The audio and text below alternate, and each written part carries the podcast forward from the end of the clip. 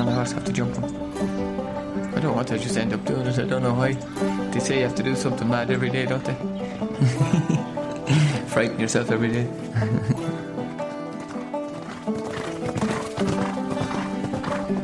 I think that they eat, sleep, and drink horses. It's a good way, isn't it? They're born for it. There's a braveness there, or a fearlessness. They just love it. Uh, energetic, lively, spirited, very, very determined. Everything you look for in a good pony or in a great horse, they had all of those qualities. L'Escargot and Red Rum together as they come to the second last. And they touch down together. Yeah, you know, they have the pedigree to be uh, champions. We're at Arthur Moore's stables. It's a snowy morning in February. Horses are coming in from the fields. The warm breath from their nostrils visible in the cold air. Arthur is the son of Dan Moore, both legendary trainers. It was at their stables that Tommy Carberry arrived on a September morning in 1956 at the age of 14, beginning one of Ireland's most well known and loved racing dynasties. A dynasty that went on to win eight Grand Nationals in Ireland, England, and France. Several Gold Cups and Cheltenham victories. Uh, we're just farmers. My father died when when I was young, and uh, he wasn't too old either. So my mother, God rest her, she had to rear, rear the six of us. I was at uh, CBS in, in Drogheda, and uh, I obviously wasn't sending home big, big uh, marks at the end of my exams. So I, I was let off to go to to Dan Moore's to serve my time or to work at horses, you know. I was there over 25, 26 years, maybe more, longer now, and I, I didn't count it anyway. Quarter of a century, as the head man there used to say. yeah, And was it the best decision you ever made? for me, yes.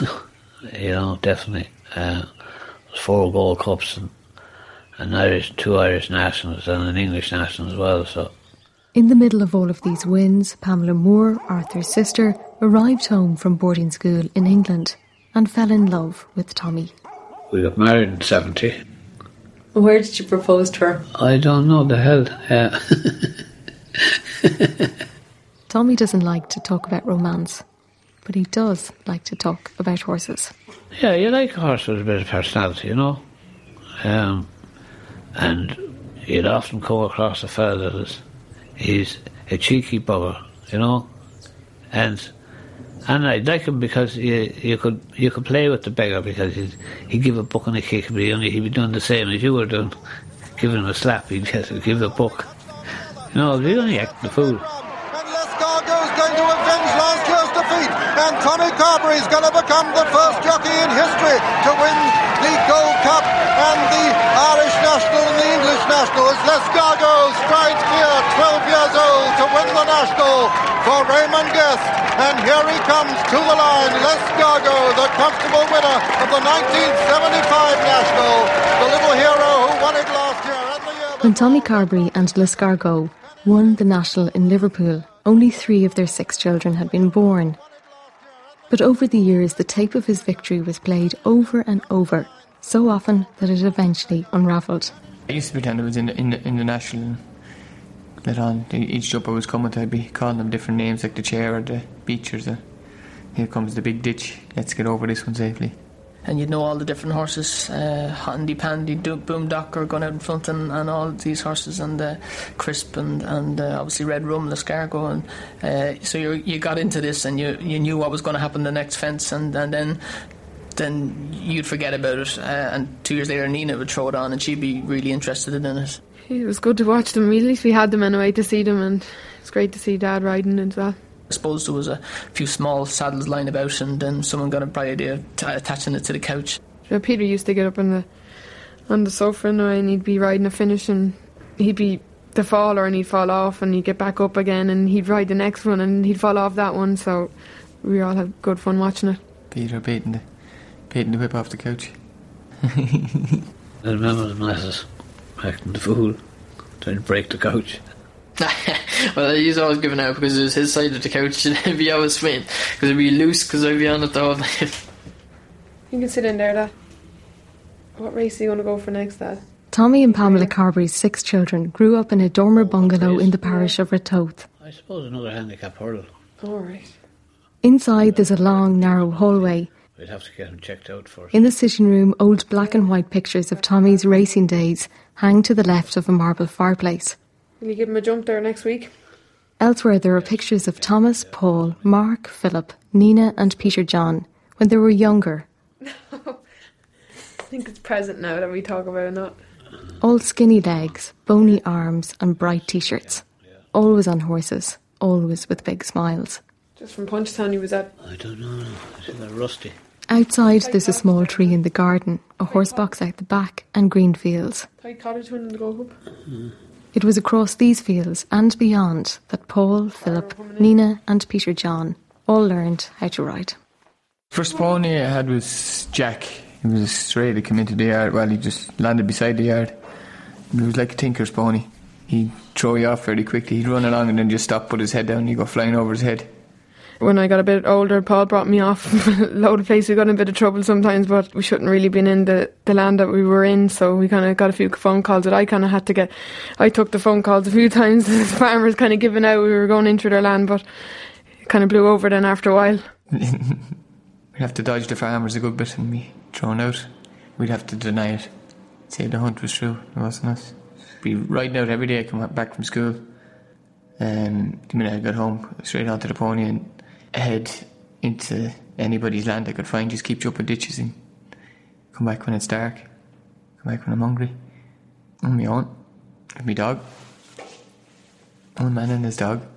I remember Dad used to collect me from school sometimes when I was very young again. I probably just can barely remember it, but uh, we used to stop for a cup of tea maybe on the way home, and uh, he would have the cup of tea, and then he'd, he'd come out. So, so what do you be when want to grow up? Like you know, so I used to say I want to be a fireman or whatever, but I just give, slagging him a bit. But uh, deep down, it was always you would love to be a jockey. The desire was to be a to be a jockey, and uh, for me, I suppose it was it was uh, wouldn't it be great to be a, a jockey just and uh, just to be one and, and have it as your career and every day w- with the horses and riding, going from race course to race course and, and living that sort of lifestyle, and uh, that's what's in your blood. All six of the Carberries went to Ratoath National School. Two of their former teachers, Morris Carney and Claire Donlan. Well, there would be this remarkable vision of was it a pony, was it a Carberry, because they appear to be unified, and you never know when they'd be crossing a hedge or crossing the road or crossing a ditch. But uh, in those years, people going that way were just aware, you know, that today you watch for potholes. Like in those days, you watch for a Carberry leaping a ditch. The Carberries never walked anywhere. They were always going at full speed. I hear them scare 'em kids, but so loved, just fantastic, fantastic kids at school. When Peter John was in one of our more junior classes, and his teacher was getting a bit concerned that he appeared to have rather strange looking biscuits for lunch. And eventually she inquired, Well, uh, what kind of biscuits are those, Peter John? And he said, Well, they're the ones I feed my rabbits. I have some rabbits. And she wondered, Well, why are you eating them? Well, I was told if I want to be a jockey, I'd have to eat like a rabbit. And I've loads of stories on Nina. Nina uh, made it into her school government. She was our Minister for Sport. She was full of the joys, full of enthusiasm, a leader, so confident, so capable, and just needed to believe in herself.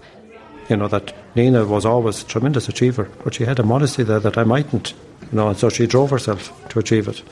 Whereas the, the boys had that stronger edge, I suppose. They had supreme self confidence in their physical abilities. Paul now comes to mind. I can even picture him on our fine field out here when we had a fine field out here, and he tearing into it and, and you know outrunning all round him as fast as a hare. After leaving school, five of the six Carberries became involved in racing. Mark is the exception. He works as a carpenter in Australia. Thomas, the oldest, works as a private trainer. The other four are all jockeys. Paul is ranked among the top professional jockeys in Ireland. In 2005, Nina became the first woman in 18 years to beat professionals at Cheltenham, and she's one of four female riders to have completed the Aintree Grand National.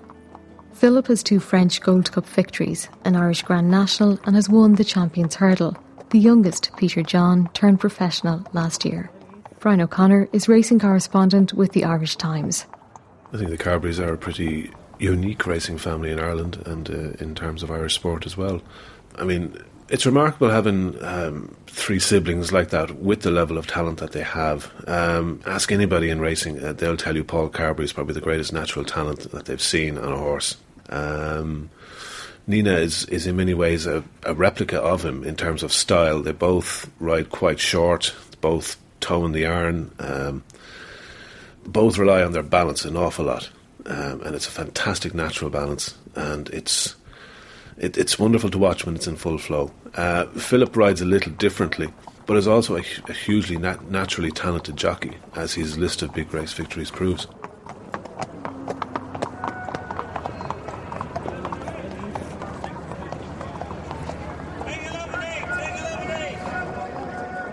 The biggest stage for every jockey is the Aintree Grand National. And in 1999, 24 years after he'd won the same race on L'Escargot, Tommy Carberry, now a trainer, had a horse in his yard that he thought could win it. A horse called Bobbyjo. You could call him just slightly on the temperamental. He'd be a little bit of a worrier now, but you know, and if he didn't get off on the right foot, he he could just say, "Well, I don't like it." That's it, you know. In 1998, Bobbyjo won the Irish Grand National so the stage was set for him to take on Aintree, and Paul was chosen to ride him. I'd like to get there early and just go into the sauna for 20 minutes, so that's just a bit of a sweat. I wouldn't eat that much now before the races, so it's fine on race days I wouldn't eat till the evening time. Would you not be starving? No. Actually, when I was riding in the flat, I wouldn't. You wouldn't eat for nearly a week. Have half a sandwich, have a sandwich for the week, and then on the Saturday you'd have a meal, small dishes, rabbit food. Uh, but I wouldn't really have much of a routine now. This is the Mozart before a race. Seriously? no. if it is a big race and you have a big chance, I suppose you could you could compare it to having maybe three or four expressos, uh, one after the other, and uh, but you you can still feel relaxed, but yet you're going to have that energy pumping. It'd be good to have a crack now in the in the weigh room, all the lads cheering each other. Wade in, Michael. Barry Geraghty, a close friend of Paul and his partner Rachel, and a previous Aintree winner. It's the biggest race, you you know, of anyone's career. Um, and no matter where you travel in the world, if someone asks you what do you do when you say you're a jockey, the first thing they'll ask you is, "Have you ridden in the Grand National? Or have you won the Grand National?" So it is, it's, it has worldwide recognition. You know, it's, it's the biggest thing you can do in racing you look through the form and you know you're focused. You have to be focused and know what you're doing. Know what horse you have to beat. Uh, do you ever look at a race before you get up and just get up on the horse and find out down the start what's sort of fancied and what's going where or who's doing what? But um, generally wouldn't really look at look at the form now at all. Get up on the horse and ride in the race. See a lot of the other boys be studying the form and that, but it doesn't make the horses go any quicker. I don't think so you're getting yourself fucking nervous or whatever. So just don't think about it. Just wait for see what happens. There away they go, and away to a very good start when you're in the race, it could be very cold and you're wearing these skimpy clothes, and people on the stand are freezing. They say, "How did they do it?" You know. But once you're out there, you're concentrating so hard on, on the race that that all goes out the window. The cold and the sleet and the snow or whatever it is. When you when you jump on the horse and you're going down to the start, all that comes back to you. The sense of you, you know the smell of the horse, the sweat and the rhythm and that. It all comes back to you. That oh, I'm, I'm at home as such. First fence, they are spread right across the fence, and now then led. Well, the, the, the, the start of it now there's one, two, three, four, five, six. I think there's seven jumps in it until you get to Becher's. So you can see all of them when you hope you get to the seventh anyway. But um, that's it's amazing now, they're very wide anyway. But so you'd see the first two fairly well, but you can see even when you're coming to the first, the size of the third, that's very big. So that you can see that straight away. But um, you just ride it when, um, as you find it. Hopefully, meet it on the right stride and get over them. Uh, I wouldn't have seen him until I arrived on the track at an early age of maybe 14 or 15 or 16. But you knew straight away from the time you'd have heard that Tommy's young lad can ride well, or he's another young lad coming along, or Nina rides better than the two lads. And when you see them ride, then you just they, they, they slotted right in. Ted Walsh, racing commentator, trainer, and former jockey, has known the Carberries for years. He rode against Tommy in the 1970s. He was always a very, very classy sort of jockey. He was a, a flat jockey turned jump jockey. and he had that style about him, and he was he was an instant success, and he was just from a very early age he was a top class jockey, and he only got better as he got older. The bigger the occasion, the better he rode. Uh, Paul is sort of flamboyant, a bit like Tommy. He's carefree. Again, the bigger the stage, the better Paul rides. He rides very, very good all the way through the year, but uh, when the pressure is on again, it never phases Paul. Uh, lovely hands. Horses jump great from. They always jump well for Tommy too, but they even jump better, I think, for Paul. Paul is a very, very natural rider, and horses really jump from and run very sweetly from. He doesn't have to. He doesn't ever appear to have to be over aggressive to get the best out of a horse. And the same applied to Nina. Uh, Nina was a girl into a man's world, but you knew she was a bit special from the first day you saw her ride. She was very stylish. Uh, oh, she's definitely the best of her generation, no doubt. No doubt the best of her generation. No doubt about that. Then came behind them. Baronet was a faller. We've lost Baronet of the faller at the fourth. Whole way around, they've got a great run down the inside the whole way. The brave man's route, they call it. You know, down the inside, there's, the drops are bigger. Um, you know, and you need you need a, a really sure-footed horse, and you know, obviously, a, a lad who's not going to fall off either. But Paul Paul went the brave man's route, and usually does. Um, jumping brilliantly, and I was going past Norman Williamson, and he said to slow down. He says it's a long way from home from here. So I sort of took his advice and just stayed in behind. Right behind them is uh, Bobbyjo's in a good place with Eudipe, and they're all safely over that one. Plenty of standing here as they come to the chair fence. And The chair is a formidable fence there in front of the stands. They generally drop themselves a gear when they see it coming up. you know, she looks she looks big, and you say you're not going to take a chance of that one. Now. You know, uh, there's a couple of fences like that around the track, being stand, standing up like a wall in front of you, and you're. So you'd have to get yourself ready. some someone will be thinking about would we whip around and go back to leading. Right behind them, it feels like gold. As in terms of racing, it's it's always one of the, the great questions. You know, how do these guys do it? You know, day in day out, ride over fences at 35 miles an hour, knowing that they're going to get hurt. I mean, we're talking people who are, you know, crazy brave, but that's just a fundamental. Then you've got the question of, you know, how do they get so good at it? You know, the real top guys, and that means, you know, no idiot ever got to the top of any sport. You know, there's always an intelligence there in, amongst guys who are absolutely at the top of their game, because they wouldn't make it to that level unless they unless they were bright. Um, they are different from the rest of us in that you know most of us would have a, a- a would have a certain capacity to imagine what would happen in the worst case scenario. If a jump jockey was like that, he just wouldn't get up on the horse because you know he'd be paralyzed. He'd be he'd be completely paralyzed with fear. I mean, you just wouldn't do it. So there is there's definitely some kink there that allows them to do what they do. There's no fear.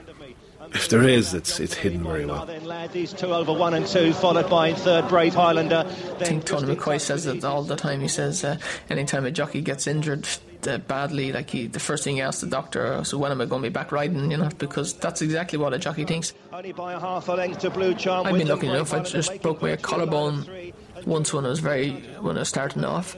Later on, then I, I fell in Naas one day and. Uh, I was fine, but a horse fell over me, and uh, I uh, dis- had a dislocated fracture on my ankle, three screws and and a plate alongside it now, anyways. But uh, so it's restricted the movement a bit. But apart from that, now I've been been pretty lucky, very lucky. Yeah. Brave Highlander out very wide, and Sam Lee. Then comes Fraser Island, Kendal Cavalier. Jesus, I'll be here a while. Broke my arm, two wrists, ribs, bone in my back, leg three times, I think. broke all the ribs down here this side and punctured a lung. It collapsed so that put me on a machine for a week. Uh, What do you call the things? A life, life machine. Yeah. Put you on oxygen or whatever as well, you know. I haven't got too many, thank God, touch wood. Um, I had a broken collarbone and my metatarsal there. Paul has a lot more injuries now than I. He's probably broken every bone in his body. Yeah, punctured lung, punctured spleen. I think that's just it. Fingers, thumbs. that enough. Yeah, but I think like you can't really have fear in you when you're heading out. Like I think everyone has to be clear in your mind and know what you're doing. And I think if fear kind of enters into it, it's not good. Like I think if if you uh, if you're not enjoying it, something like fear might come into it. Fear is is is, is, I suppose is a, is a decision. It's a, like if you lose your dedication and focus, um, your fear is going to creep in. But if you have your dedication, your focus, and, and your and your, your desire to win, you're not going to give that a chance, you know. But uh, and when you do see you see jockeys around you being injured, killed, um, severely injured, permanently injured, uh, it's something that happens. But you have to respect that uh, it happens in a lot of other things as well. Paul, like Nina, is attached to Noel Meade Stables outside Navan in County Meath. The first time I saw Thomas and Paul was out hunting, and the two of them arrived out on two grey ponies, and um, they were um, two walking demons at the time when they came out first. I, I suppose they weren't any more than seven or eight or nine at the time. I'll never forget them. They're, but nothing was too big or too wide or too deep. They had to try everything, and when there was when we were standing around checked, they'd be jumping over from one ditch to another, one field to another, just for the passing the time. So there was never there was always action with them. There's not one ounce of badness in them. Now they're all tricksters, every one of them, and like I mean, there'll always be. Um, cracking jokes and whatever, but there, there's not an ounce of badness. Like I don't think you could find a nicer family that you know. No way would do you a bad turn if they couldn't do you a good one. Paul's statement always was that we were for a good time, n- not a long time. And he's right, I'm sure he is. Well, I'm sure that plenty of the stories about Paul have grown legs over the years, but I mean, you, you can't be on a racecourse for any length of time without hearing something about the, about the man. Uh, I mean, stories about riding horses into pubs and. He was down hunting down the south, and uh, the hunt came into this town. He got a loan of a hunter of a trailer, and he, they were all in for coffees and drinks and everything in this place, and he rode the horse in. so he, all the people were running for cover and everything. I said, it's a wonder it didn't go through the floor. Oh no, walked it in, walked it up and down. so like he could do he could do something like that in the middle of for a laugh. do you like hearing those stories though? Yeah, I wouldn't like to see him coming in on a horse and you and you enjoying a cup of tea. uh, Would you have done things like that? No, I was very quiet. He takes after his mother. I had a broken arm actually in the cast at the time, and we were on the pub, and somebody said that there's a, a horse down there and a horse box with attack on him. So I suggested to the boys that we we take him out and bring him in. And they all just laughed. And then, somebody said they dare me to do it. I said, You don't have to dare me, I'm going to do it anyway. So we pulled them out and into the pub, we rode them. And we did, did we know there was a lad in the corner said, hey, that looks like my horse. And you know, it was his horse, so he went a bit mad, but got the horse out of the pub and he wasn't too mad. He settled down, saw the funny side of it. Why do you do things like that, Paul? I don't know, just something clicks in my brain to have to do it, so. It just happens. Rachel said I have a split personality, but I don't believe that. Why do you uh, that? Oh, she said I'd just be very quiet when I'm not drinking, and when I'm drinking, I'm very funny guy. But I'm very, I would be very shy anyway, so. I read something on an Australian newspaper from a few years ago where they were talking about this mad Irishman who whose party trick was to climb out the window of a speeding car, climb over the bonnet of the car, or the roof of the car, and climb in the window at the other side. Now, whether that's true or not, I don't know, but it made it to Australia, which sort of tells something about the, the impact of the man. no, I don't know where that came from. No. Get out one window, in the back window, or I it wouldn't go across the top. The lunchtime headlines on Wednesday, the 24th of May. The jockey Paul Carberry has been given a two month jail sentence after being found guilty of an offence while a passenger on an airliner. The general consensus would be that there's no, no mad, badness in the guy at all. Uh, it's just, you know, he gets bored easy. But sometimes it um, veers into sort of dangerous territory, and uh, the incident on the plane uh, going into Dublin Airport was you know, beyond the pale. Uh, you know, I'm sure a lot of people have felt like burning the Irish Times over the years. Uh, to do it at 10,000 feet is a bit much. and uh, there was no, there was genuine fear, I believe, um, from fellow passengers when the flames started going up. But in fairness to Paul, I, I think nobody realised quicker than him, you know, that he'd he'd, he'd gone beyond the bounds, and um, I think it was a, a, wake up call in, in terms of his behaviour. Uh, you know, but I think it's a tribute to the guy also to you know to his essential personality that, uh, he, that it was forgotten relatively quickly, and that nobody believed that you know there was any malice in it. It was just you know a question of a guy who's easily bored being bored. It's just messing. Um, just pure case he didn't just forgot where I was. Like kind of playing. Like I've done it heaps of times before, so um, he wasn't thinking. Um, there was a, not, no no danger intended or anything like that. So everything was dealt with fairly quickly. Um, but it just took a while for it to blow over. But lucky enough to get off it anyway, so everything worked out grand. Last year, Paul Carberry was in the headlines again when he failed a breathalyzer test before a race meeting in Naas. It was his second offence. Walking into the race now, I thought I'd be fine, so obviously wasn't, but it's one of those things. But definitely think the spleen has a lot to do with it. Not, not God doesn't get out of the system as quick, but can't change that now either. so I'm trying to stay off it till, I finish riding. Is that tough? No, it's not too bad. I find it easy enough. And why have you made that decision? Um, so the note said they couldn't let me ride it unless they went off it. So I said, no bother, I'll give it a try.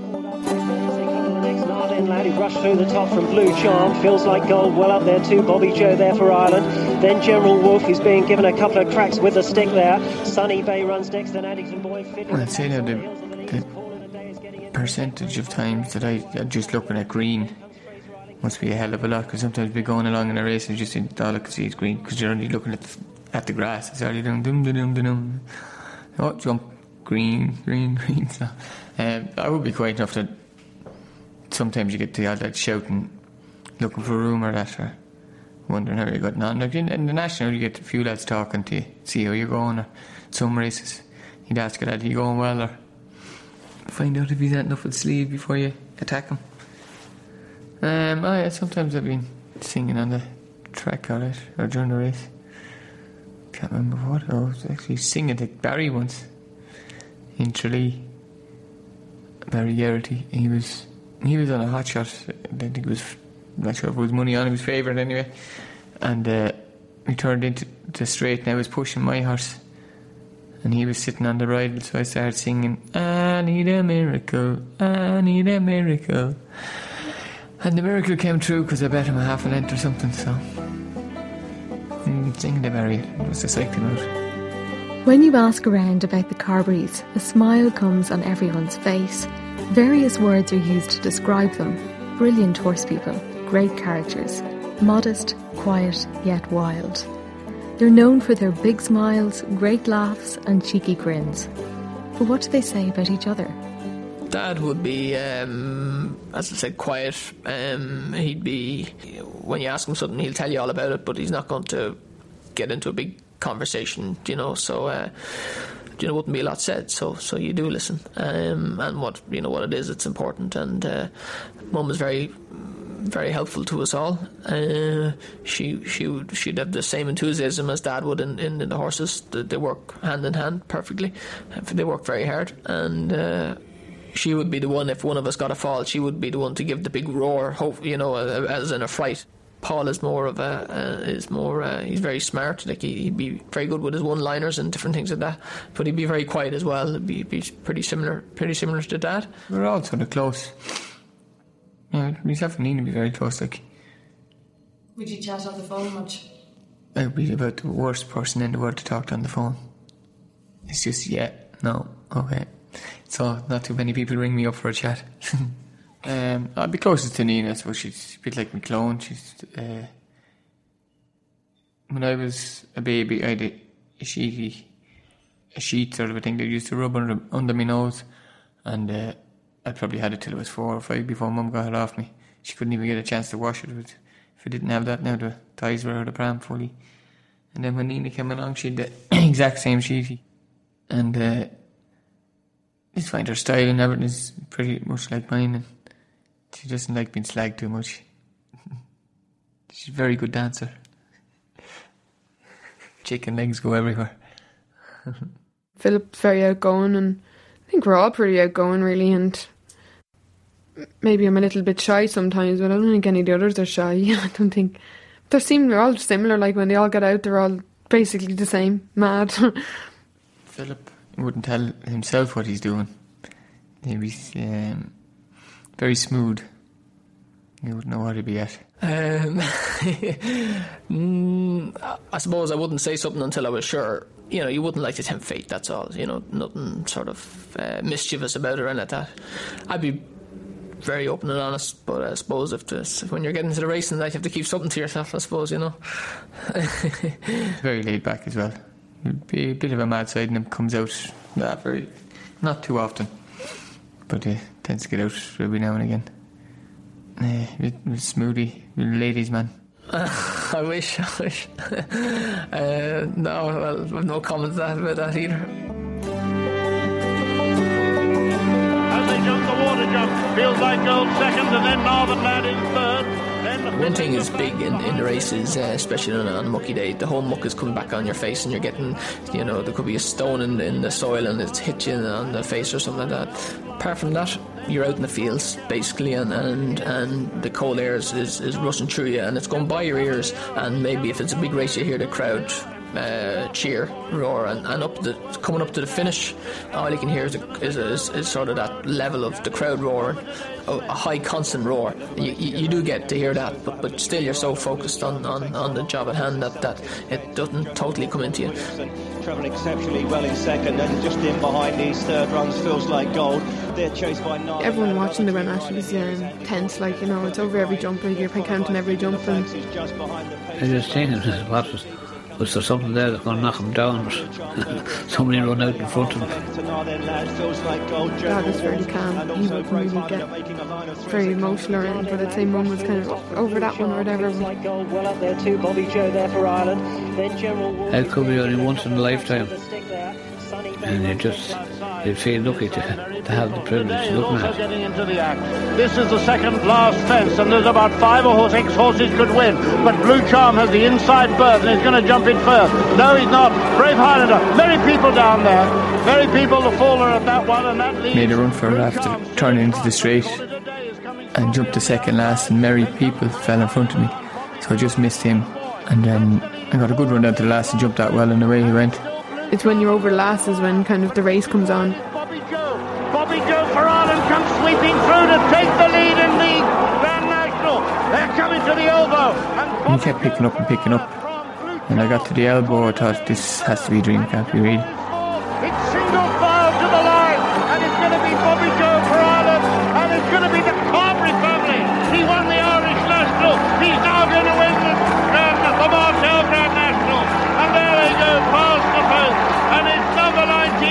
19, Bobbyjo, who wins for Ireland. Blue Charm is. These races, when I was growing up, I always wanted to win. I've been watching a lot when I was younger. You, you don't just get a mad rush, you just sort of trying to think to yourself, did this actually happen? And then you realise it did, and it's just sort of, that's a great feeling. Brilliant. We all just couldn't believe it and ran towards the horse and uh, it was uh, we got to the horse a bit quicker than we, we thought uh, because the finishing line is very close to where we were and uh, there was when we were at the horse there was still the horses galloping by us so we were, we were in the thick of it when, when we were the first to welcome them back into it. Paul Roden was loads of confidence and sit up there and enjoy yourself you know and he jumped like a buck the whole way around you know if you've won that race no one has anything on you because you, you've shown that as a, as a family, you, like to Paul and, and Dad, they've done it, they've ridden it, and Dad has ridden it and trained it. So just goes to show you, you can if you can do that, you can do anything. So you just keep that in your head. It's a good confidence booster and uh, keeps you going. It's amazing that we hadn't we hadn't won the national for 24 years, and I was the last one that had won it on L'Escargot.